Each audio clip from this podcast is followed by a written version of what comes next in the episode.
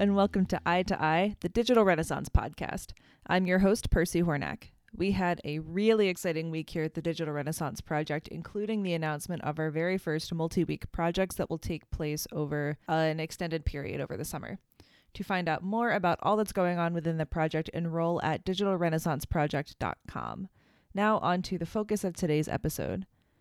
This past week, the Andy's community attended a workshop facilitated by Michael John Garces and Bruce Lemon, the artistic director and associate artistic director, respectively, of Cornerstone Theater Company.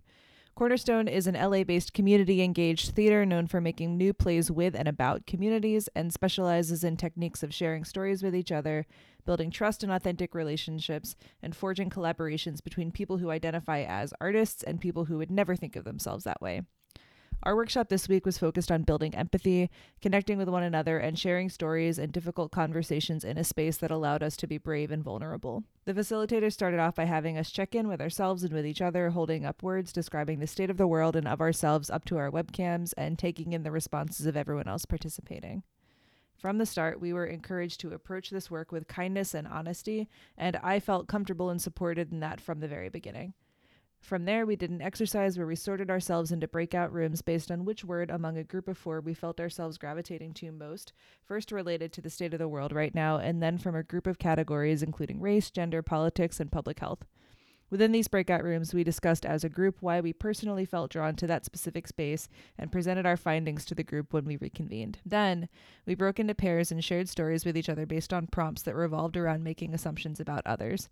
In these spaces, I felt empowered to be really vulnerable and honest with my partner, and as a collective group, we found a lot of commonalities in our experiences, both making assumptions and being on the receiving end of those kinds of assumptions. From there, we checked out by holding up our hopes for each other and the wider world and then speaking them into existence.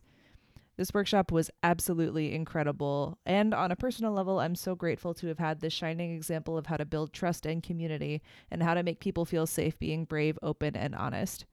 After the workshop ended, I chatted with a few participants about their experiences. Could you please tell us about yourself in however many details you would like to share? I am Allison Barney. I am a member of the Andy's board. I am a former Andy's kid myself, and I also have two young boys, uh, 11 and 8, who are now Andy's kids themselves. Hi, Percy. Thanks for your comments today. and um, my name is Amanda Whitworth. I am a dancer. I am New Hampshire's Artist Laureate, and I do all sorts of things that promote art and people and tell stories. My name is Beth Gibney, and I am a parent of an Andy's kid. I am also a board member and an educator. My name is Derek Lechner. I'm 17. I've been at Andy's for six years now, and I'm a student at a STEM high school. Hi, I'm Ann Putnam. I live in Wilton, New Hampshire. Two of my, I only have two children. Both of my kids were Andy's kids, but that was ages ago but I can't not still love and support Andy's. And Jared was a fellow here at the MacDowell Colony where I work. Um, I work in the library there and in the admissions office. Um, and I've only been doing that for about five years. And before that, I was a preschool and kindergarten teacher for 14 years. So, at a very basic level, I was, when I was teaching, language was very important and, and choosing the, the right words to speak to children. And I feel like I'm going back to that mindset of talking to people on social media now and trying to just like pare down what it is we're really talking about and staying focused and talking about one hard thing at a time. Yeah, so sorry. So, what's the first question? What is the most valuable thing that you learned during this workshop? Just that there can be a lot of peace and a lot of, it's helpful to sort of come into a room and see the humanity and see that we mm-hmm. all kind of share similar concerns that we all are kind of carrying with us the same burdens. So there's there's perhaps some comfort in that to know that you know you're not alone that we're not alone. So i would say that for me was the biggest takeaway. That people want to talk and people need to talk and people need to talk about the same thing over and over and over again and that's really valuable.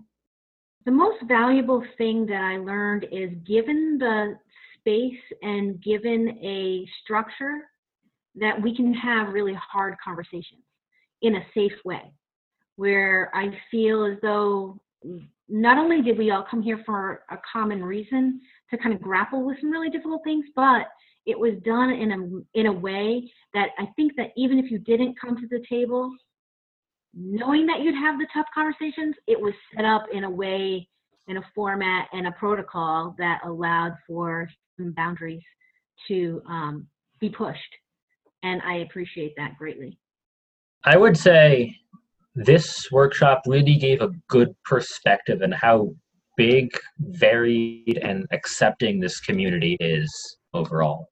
There were some terms that were talked about that are not in my vocabulary yet and I'm thinking a lot about language these days and words. And so I'm going to go research more about calling in versus calling out. I hadn't heard about calling in yet. And there are so many hot button terms that uh, people are making assumptions about. Like, people don't understand that the term all lives matter sounds racist. and so I'm like painfully explaining this to people, to people that maybe I would have unfriended or snoozed or blocked in the past. I haven't blocked any of these people. And so now I'm seeing all of their toxic crap and I'm I'm talking to them about it. How will what you learned in this workshop shape you moving forward? I think it's a reminder, again, to myself to just remember to seek out the humanity in others and to maybe take an appropriate amount of time you know in choosing the right words understanding that my words have impact but also you know listening learning how to listen because I, I, think just even hearing people's stories it's, it's just an important thing that we all need to keep in mind and perhaps get better at so we can try to find the common ground and we can be more empathetic i need to remember to continue to make space for people to talk to me and to talk to each other, and for me to continue my own conversation. This is something that I have to do all the time as an educator, and I my role is to work with teachers most, most of the time from a curriculum standpoint. And I've been trying to figure out how am I going to be able to get them to the place where they're comfortable having these conversations and it not be a taboo subject and that we don't continue to ignore the history and ignore teaching of all lenses. So utilizing some of these techniques is something that i'm going to move forward doing in the future. And the part that i loved is that we did it via zoom because we don't know if we're going to be remote or in person or how we're going to be moving forward. So i greatly I, am just so grateful for this opportunity to not only have this conversation, but then to really see some tools I can use as well. I think it's a very good reminder to always make sure you're checking your assumptions and to be open and accepting and involved in every community you can. I am recognizing that not only do I need to be aware of my own baggage that I'm coming with, but recognize that in addition to that baggage, I also have a toolbox and I need to figure out what tools I can use to, to have those conversations. Thank you so much for sharing. Andy Summer Playhouse is a place that is all about creating community around art and around art making and around just the spirit of collaboration and empathy and connection. So it was really, really special to be able to focus in on building those skills within the Andy Summer Playhouse family and community. And I am so grateful that we were able to have Michael John Garces and Bruce Lemon uh, teach a workshop for us. So, that about wraps us up for this week's episode of Eye to Eye. Thank you so much for listening. Uh, tune in next week for more highlights from the project and more Andy's magic.